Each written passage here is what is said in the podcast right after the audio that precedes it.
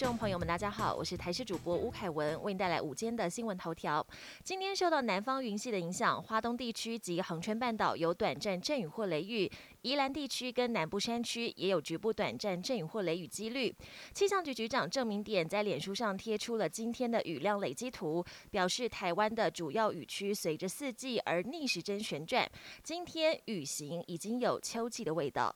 因应五倍券发放，交通部规划推出一百二十万份面额一千元的国旅券，原本仅限用于透过旅行社购买过夜产品，如国内旅行团或机加酒自由行等，但遭质疑很难使用。交通部观光局宣布放宽使用限制，除了透过旅行社消费，可以直接使用在观光旅馆、民宿订房及观光游乐业游乐园门票等。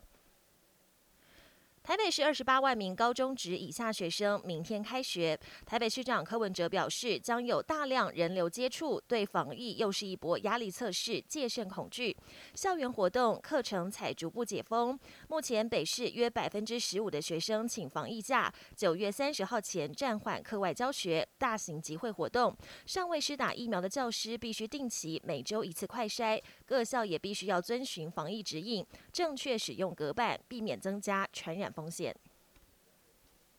国际焦点：美国从阿富汗撤军最后期限即将届满，距离八月三十一号的撤军大限只剩下一天时间。美国中央司令部司令麦肯锡将军宣布，美国从阿富汗的撤军任务已经在美东时间三十号完成。美军撤出阿富汗，美国在海外最长的战争也就此终结。塔利班即将接管阿富汗机场。至于想要离开但还没有离开的美国公民以及阿富汗难民，未来要如何撤离，还有在西方国家跟塔利班进行协商。由于美国疫情升温，欧盟决定将美国移出安全旅游名单。未来美国游客可能需要经过裁剪或隔离检疫才能入境欧盟成员国。同样被移出安全名单的还有以色列跟科索沃等五个国家。不过这项规定并没有强制力，欧盟各成员国依旧可以自行决定是否要开放完整接种过疫苗的外国旅客自由入境。例如德国和比利时将美国归类为红色国家，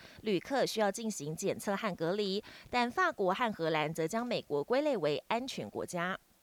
中小学即将开学，为了减轻学生压力，中国大陆发布一系列教改政策，推动所谓“双减”，也就是减轻中小学生的课业负担，也要减轻校外补习的负担。具体规定包括：小学一二年级的学生不准考笔试，三年级以上每学期只能有一次期末考，学校也不得按照考试的成绩来进行能力分班。